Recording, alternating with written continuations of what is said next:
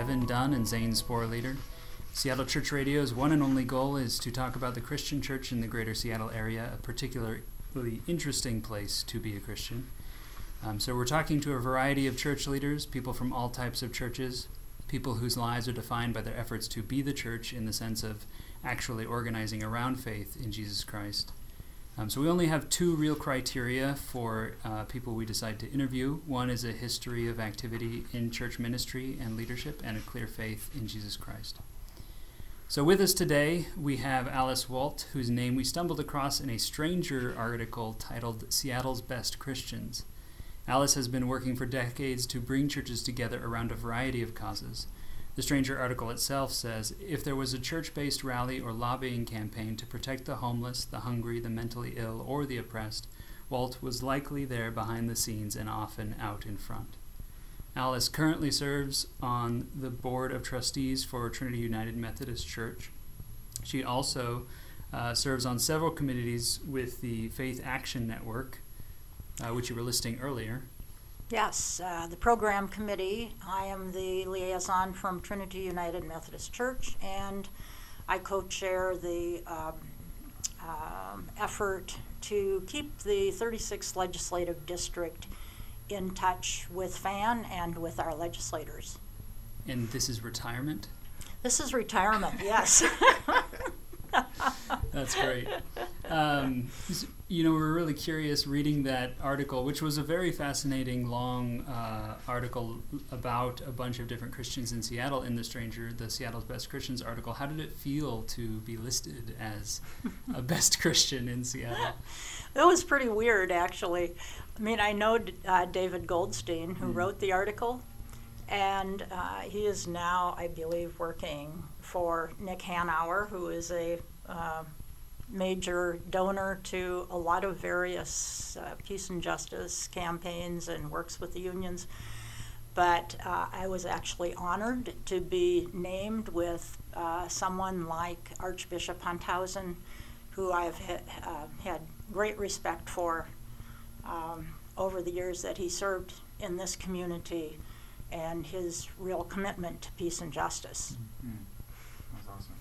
Uh, yeah, when I when I stumbled across that article, I actually uh, yours I was the only name that I actually f- did further research on.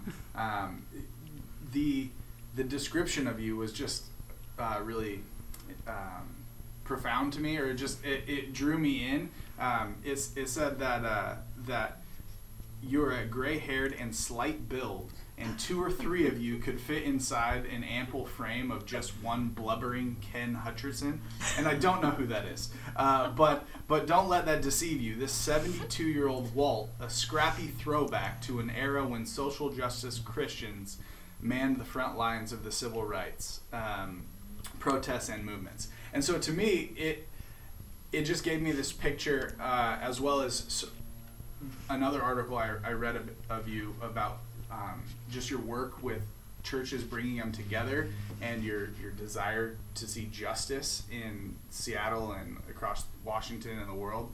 Uh, it just gave me this picture of this uh, this really like strong and compassionate person. Uh, so it just made me really interested, and that's why I reached out to you because um, I just thought it was uh, was this this great picture to me of someone that I wanted to meet. Thank you. Yeah. yeah. How do you respond to uh, recordings of, of long compliments? Uh, that's really what today is about. So, one of the words that came up off, often uh, related to your work, and you've used it a lot, right, is ecumenism. Um, can you share with us a little bit about what that word means to you, what that idea means to you? Yeah. Um, Actually, this was uh, something that I was introduced to by uh, Bill Cate, who is a former uh, long term uh, executive director of the Church Council of Greater Seattle. Mm-hmm. And it um, was named Church Council of Greater Seattle for a particular purpose that. Uh, it goes back to the early church where the church had councils of communities of Christians that um, had different viewpoints and had different ideas about how things should be done and how you achieve peace and justice mm. in the world.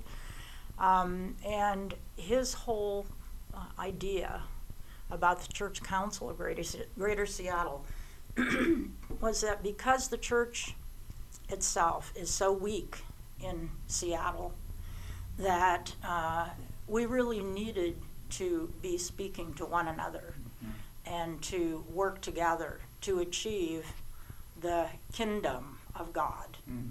and in this community. And so I've spent many years working to bring people together and uh, not only Christians, although I started out and spent a long time doing that, but then as um, the Washington Association of Churches merged with Lutheran Public Policy Office and became an interfaith organization because we felt that there were faith communities that had some of the same, um, a different path, but same commitments around peace and justice. That uh, it was best to be talking in a larger circle. What, would you say the benefits of um, of taking the the council from a Christian faith uh, organization to an interfaith organization would be? Well, I think the benefits are that you get to understand people's motivations uh, better and um, and the various spiritual paths that people might be on, and uh, and for Fan, whose main goal is to achieve change through um, legislative action, through um, actions that the religious community on the whole would uh, approve and appreciate. That uh, I think that was the main motivation. And also just seeing Washington as a growing uh, multicultural area, uh, especially Seattle, where you have a num- many different faith communities. I mean, I grew up in a community that the big difference was between Protestants and Catholics, but we were all Christians, Right. and uh, and so uh, it's just kind of a step into um, a, a, a, a broader um, exploration of what other religions are about and if you have anything in common with them. Hmm. How has the uh, willingness of various churches, you've been working on this for a long time, Mm-hmm. um, how has that, you, how have you seen that change, the responses churches have to this premise that we should have a joint effort around things like peace and justice? You know, um, I would say ecumenism is not as strong as it was when there was a um, more of a concern about religion in this country. I mean, I you know you look around and and uh, and especially in this part of the country, not just Washington but also Oregon, that there there are a number of people who claim no faith Mm-hmm. or agnostic or uh, and similarly in Maine, which is interesting, sort of just the other opposite end of the United States, uh, and and that's a major concern for organizations like the Church Council and like was for Washington Association of Churches, but. Um, we're finding that across the country, though, that it's that ecumenism is is not the uh, there's there's not the support for it as there once was. as in the um, as the unaffiliated religiously unaffiliated have grown the number of those people has grown, the willingness of churches are getting distracted from the idea that the ideas that ecumenism sort of has to I think- offer. Yeah, and also the polarization. I mean, I think the um, what some people would call the left of the church and the right of the church is not any different, in my estimation, than the right and the left in in our politics in this Mm. country. Yeah. Uh, we've become fragmented. We have been um, uh, concerned about our own, uh, y- you know, Yeah. much, much more introspective and uh, worried about um, our own decline. And I think that's a problem. And I, I you know, the, the early church was not that concerned about growth and Mhm. about uh, what, yes, they, they spoke the word and they proclaimed uh, God's peace on earth and and we have, I think, somewhat lost that. Mm. Yeah, I I agree. When I when I think about Jesus's emphasis on being one, as him and the Father Mhm. are one, it seems like we're missing something. Um, also, it feels sometimes really idealistic to say we can just put the differences aside and work Mhm. together. Right. I just I like I want to pursue it, and that's part of this podcast is wanting to actually take steps to pursue um, circles other than our own. Um, but it does seem difficult. What are what do you think the the difficulties in maybe like you said the Christian left and the Christian right are so polarizing, and we want to bring them together. But what are like the difficulties? Do you think that that exist there? Well, for one, I think um, the the polarizing attitudes and uh, it's you know there's a there's just more and more difficulty of even approaching people that you know think differently than you do. Mm. I think not just in religion or politics, but in our own little communities, in our own little worlds, we tend to just um, use social media and do and relate to people that think the way we do. Mhm. And and it's even hard to think about okay, so what what would I do to meet somebody that thought a different way or Yeah. or uh, believed in a different kind of spiritual path and and I think that was part of the effort to become interfaith is to at least understand some of the other belief systems that we have in our communities. Mm. Um, and I, I do think that uh, there are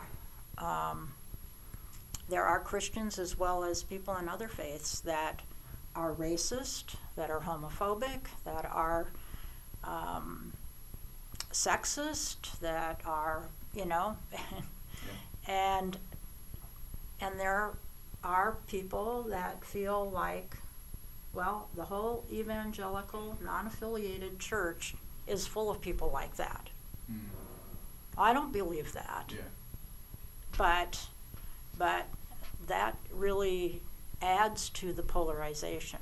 And and I'm sure there are people in the more conservative churches that feel the same way about the left leaning church and what I would maybe call progressive not necessarily left. Not Mm. that we all think the same way either. you Mhm. know? Right. Mhm. Uh, y- you, it's true. You can even see it. I hope you didn't do this, but if you read the comments on that article, Seattle's Best Christians and The Stranger, uh, the comment section reflects, you know, what we've been talking about here. Um, so, peace and justice as an objective. Uh, do you find certain churches are more ready to get behind that language than others? Is it about the language? I think it is partly about the language. Um, I think, you know, the organizations and I think the ecumenical movement was more about uh, uh, social justice and and encouraging churches to be social justice churches. And so, and I think there are churches now that feel well they they've been there, they're there, and so they don't have to support ecumenism or these kind of efforts to get churches together now.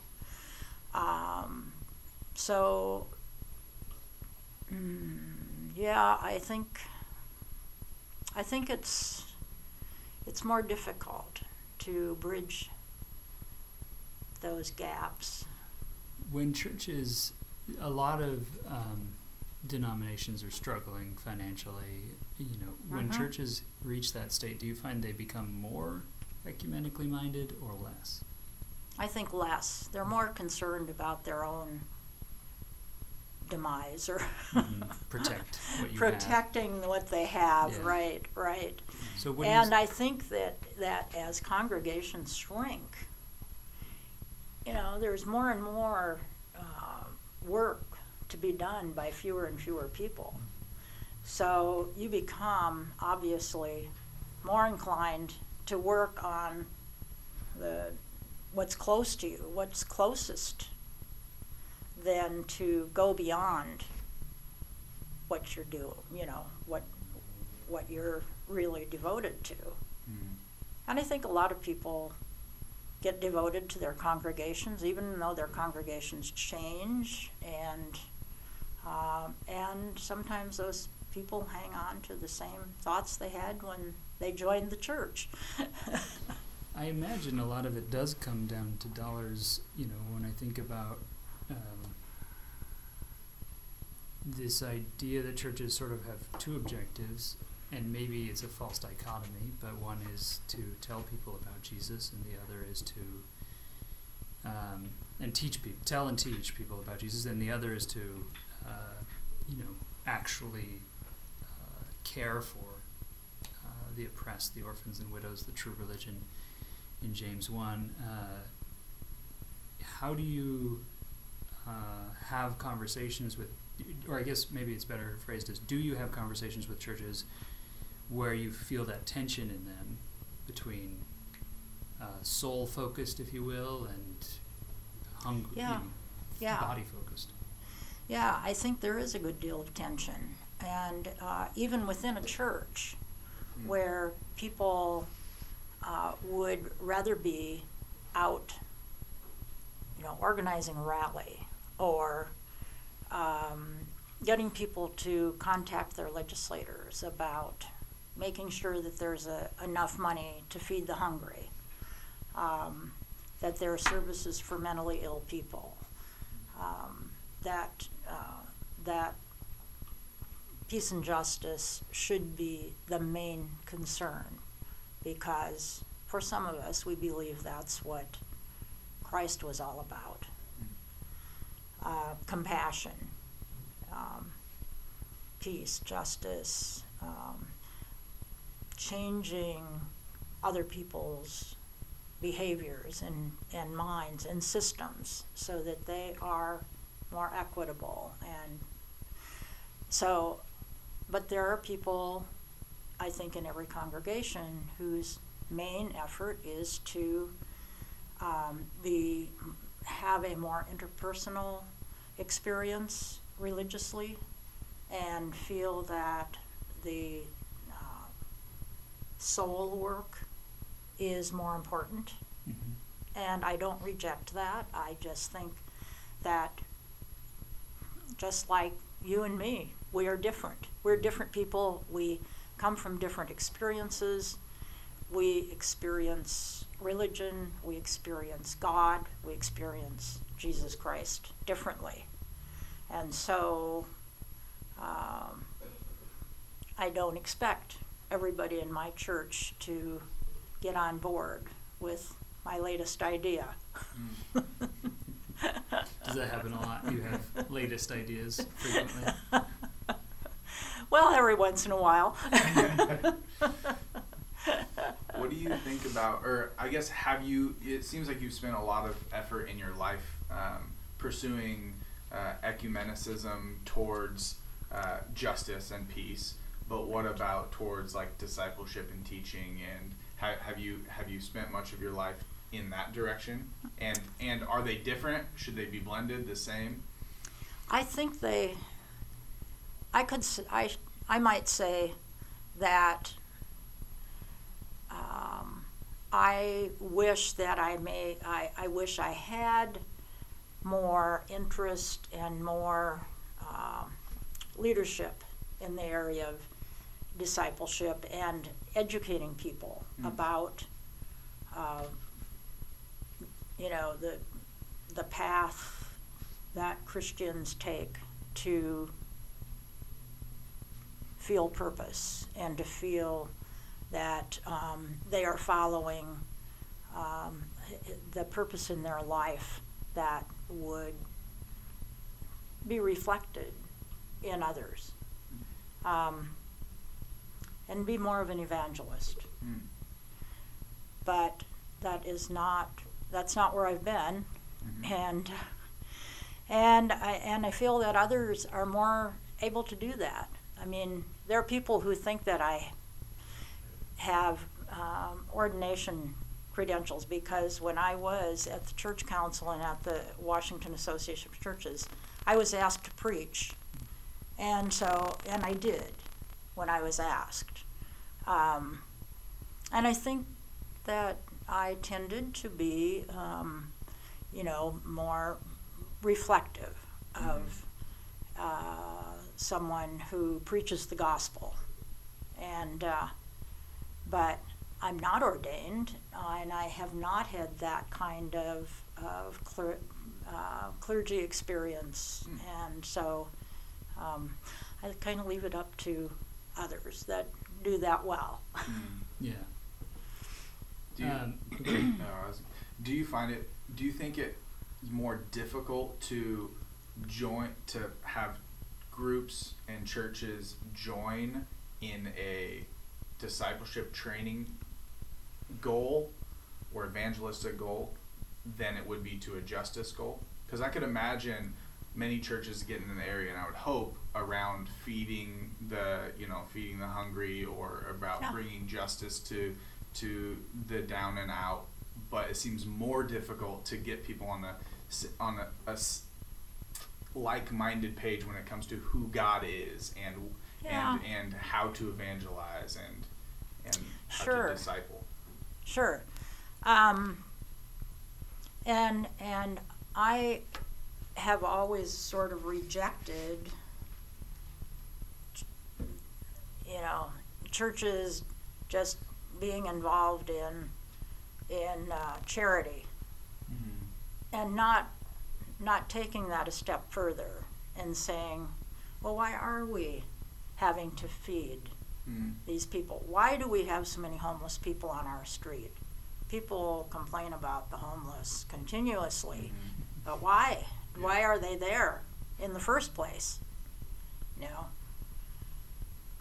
And so that is that is one thing that I think uh, churches are not willing to look at very carefully. And um, and I and actually I think a lot of churches are much more um, satisfied if they are just looking inward and considering their own um, their own issues, Mhm. their own problems, and finding a relationship with God that helps them deal with those problems. It's interesting, right? Because the framework we all come at this with is, you know, American church, uh, you know, particularly wealthy Mm-hmm. environment uh, relative to many other churches around the world. Right. Um, and that seems relevant in my head only because the question is then, like you said, you know, how do we, we have charity, we have money to give to other people doing the Mhm. work. then it's also a question of okay, why aren't we out there as well? And and then why is this work needing to be done? Which it would seem to me is hard for people to confront because that requires looking at um, a system we're all a part of that that favors people of privilege, people who Mm-hmm. tend to have it easier. Um, Mhm. Influence, power. yeah. Mm-hmm. And then aren't we really getting back to the discipleship bullet point around looking at our own selfishness Mm-hmm. and how we orient our lives in ways that are convenient to us? And isn't that human nature, ultimately? And, and if anything, uh, it seems like Jesus uh, hits that nail on the head a lot that, you know, especially with the Pharisees, both your hearts and your hands, you know, your money and your souls uh, are about you. Um, Yeah. so, Yeah, I mean, I think there is there's this dichotomy that is difficult for people to overcome. To to feel that um, their charitable giving is doing the Lord's work, and a lot of inability, and I will say I'm as guilty as the next person, to look inside and say, you know, what am I doing to prevent what's happening Mm. from happening? And, and why not, you know, be more of a proclaimer and, um, and express what what is in my heart. And um, yeah, I just I just don't Mhm. do that. I mean, I don't I don't know, think that my uh, contributions to the church are wasted by any means. I mean, I, you know, we're doing good work, um, but I do think there is there is a difficulty for people to relate to a deeper spiritual meaning. do you find that um, reaching that point in your conversations with churches and congregations uh, is helpful to get to that sort of theological premise of selfishness and and how we should look outside ourselves? Does that work here? Does it not work? You know, I you know I think that uh, maybe the environmental movement has helped move that in a direction that is more um, where people are more introspective about uh, their own um, wealth, what they're doing with it, um, what their real purpose in life is. Um, and how they're working to change uh, minds and hearts so that our planet survives. Yeah, it takes away from the introspection and makes them realize that they're part of a whole that affects Yeah. that affect others. Yeah, exactly. So, what would you say the church in Seattle is doing well? uh, I'm not sure that there is a whole lot going on that makes the church doing well. Um, I think there is. Um, I mean, I think the church council is really, really is working hard on keeping churches moving in a uh, coordinated effort on issues like uh, immigration um, and uh, some of the other justice issues around affordable housing.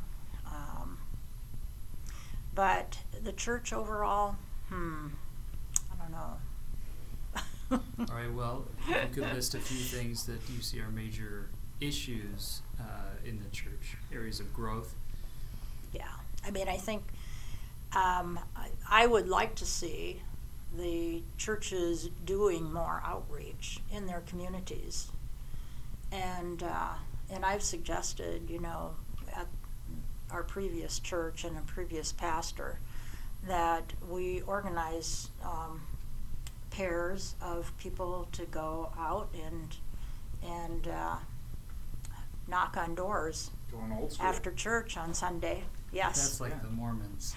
well, yes, but but with a different Maybe they have something. with with a different message. Hmm. You know, a message of welcome and a message of uh, um, this is what the churches in this area are working on, and we would we would welcome your support. And um, if you're interested, you know, here's a short video. Um, Sure. and uh, and it could include other churches as well, and churches that are more introspective and more looking uh, more at uh, what what are people doing to become more whole people. Kind of like, uh, you know, we just moved recently and you get that little welcome to the neighborhood packet with all the ads from the local businesses. You do that, but with churches. Right. Here's all the churches in your area. Right. Right. Great idea. Costs a little bit of money. You know, I mean, like uh, now where we're at on on uh, 85th North, uh, yeah, Northwest 85th. Well, one block away there's a Finnish church. I have no clue what that church is doing Hmm. and what their interests are. Right. And uh, oh, maybe I'll visit there one of these Sundays and see. Well, I, I think that brings up like a, a good point about my church in Kenmore, the Vine. There's a church directly across the street. Uh, I forget what it, Episcopalian maybe. I, c- I could I could be wrong. I don't think our churches have had any interaction with one another, Uh huh. and I want them to. But then even when you talk about like we want to like engage the community, and it would be great to engage the community together, but how do you do so when maybe your primary goal is so different? So, like you mentioned, wanting to welcome people and neighbors and tell them what you're doing as a church and see if they would like to join. Whereas another church, a more conservative church, my church, maybe we're not the most conservative church, but like might be more interested in saying, like, hey, you need to be born again.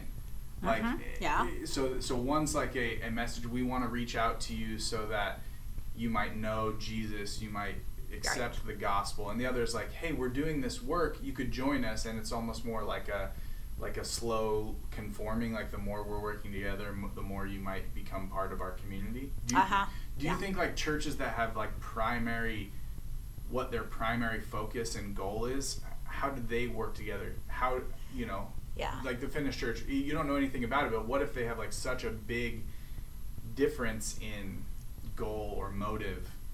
How do, how do you go about that?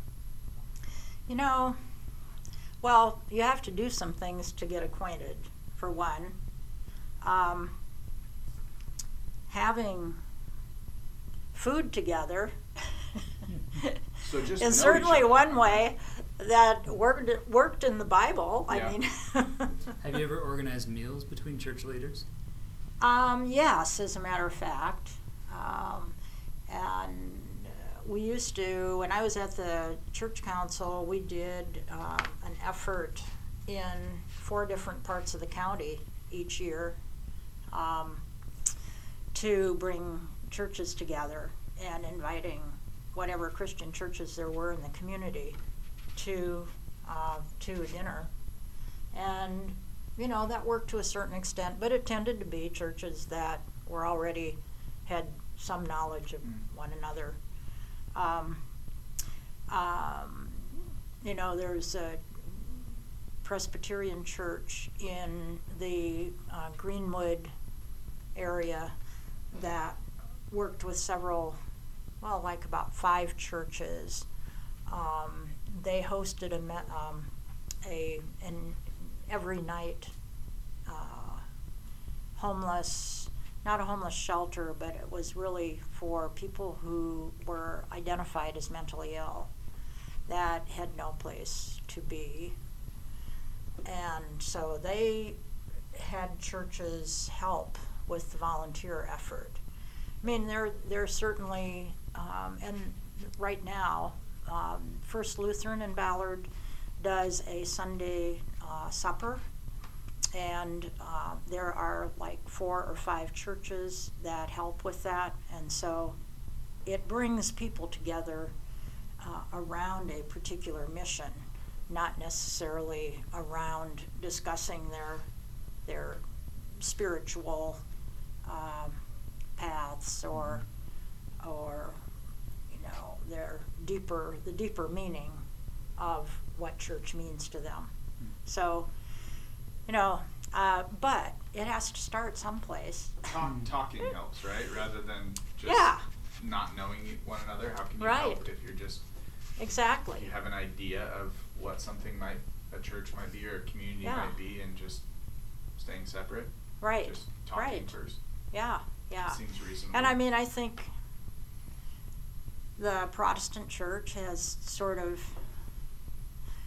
um, I wouldn't, I wouldn't say gone astray, but, but doesn't make the effort that I think it once did to even, to even understand its Protestant brothers and sisters, Yeah.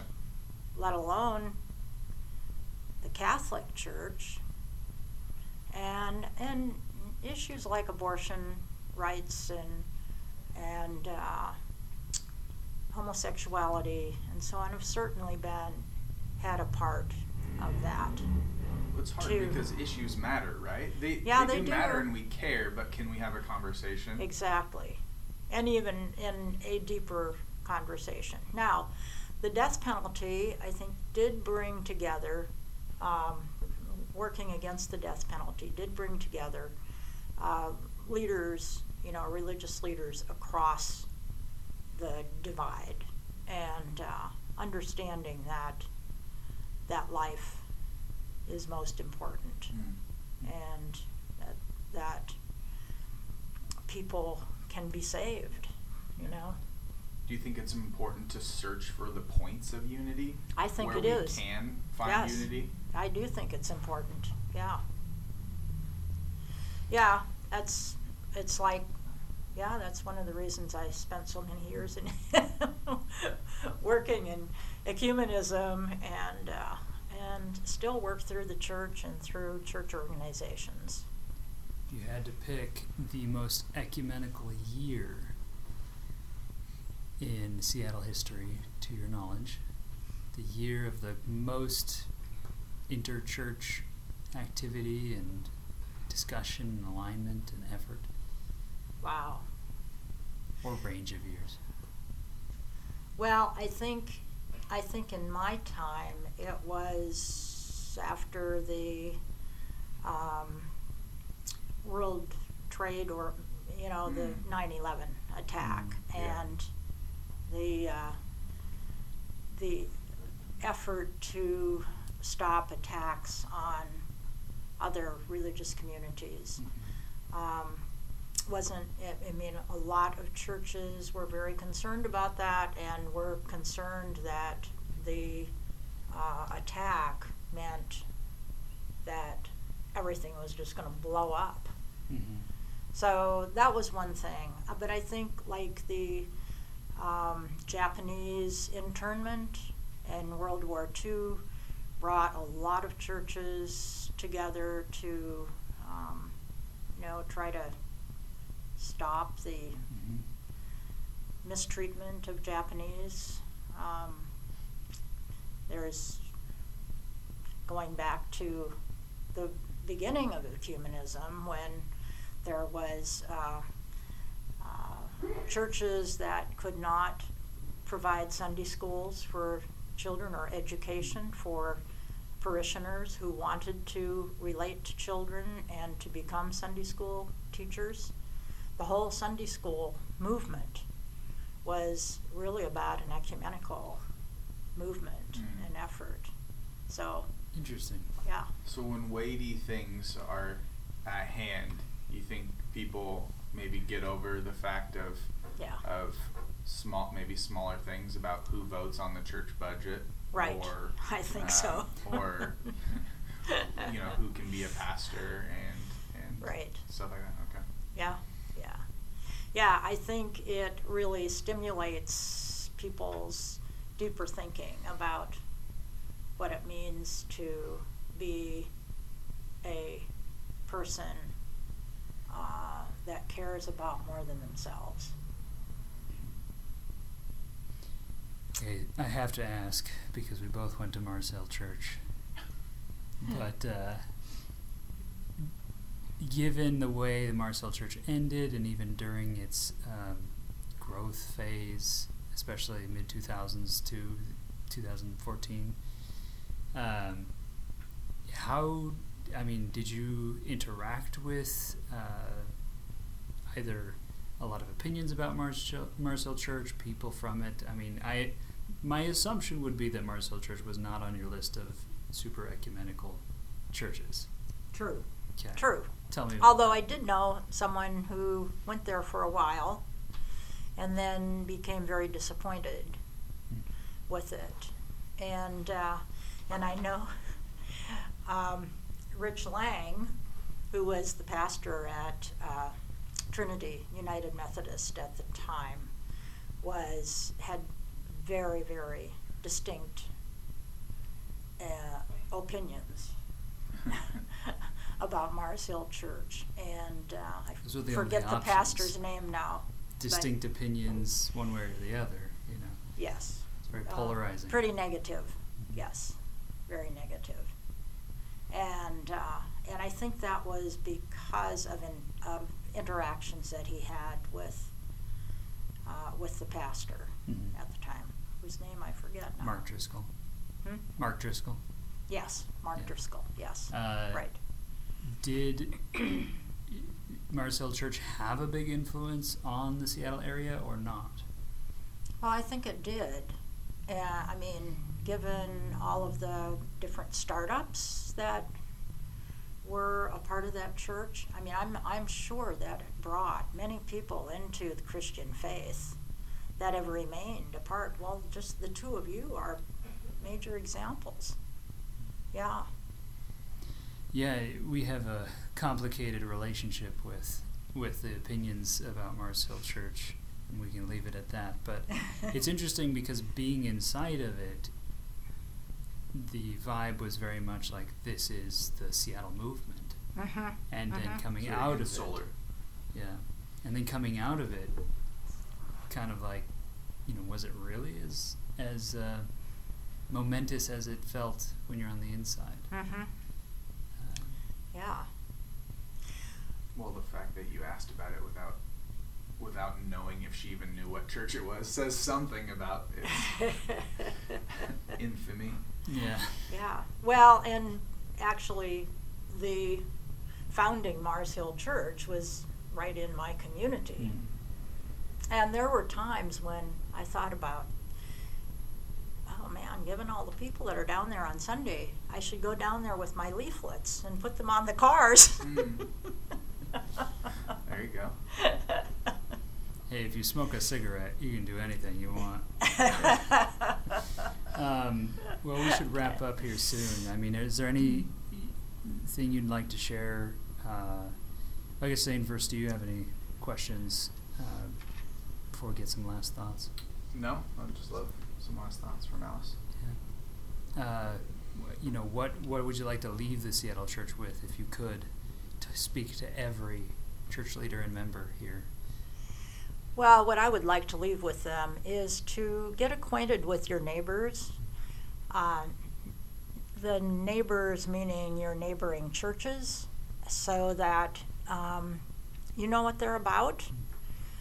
Um, see if you can find some things that are uh, consistent between your beliefs and um, and work on those and uh, and explore how social justice is being done in the city beyond charity and uh, and find ways to have a constant and consistent voice of what I believe, and I think most Christians believe what Jesus was all about, and um, to um, do justice and walk humbly with God. Thank you. Thank you for coming on our podcast. Um, you, Evan and I were talking before, right before you got here. Like, wh- why would you come to this? Because um, we aren't a podcast that has any clout. We haven't even officially published anything yet. You don't know us. We're some young guys. I alluded we're probably from more conservative Mhm. church than you, but you didn't. You said you were interested in coming for uh, seemingly no other reason than what you're talking about. Yeah. Getting to know other Christians in the area and um, seeing if there is common ground. Um, so I really appreciate you coming and even putting into practice what you were talking about by by meeting and and seeing what good might come from it. Good. Thank you. Yeah, thank, thank you. Thank you so much, Alice. It's been Yeah. a pleasure.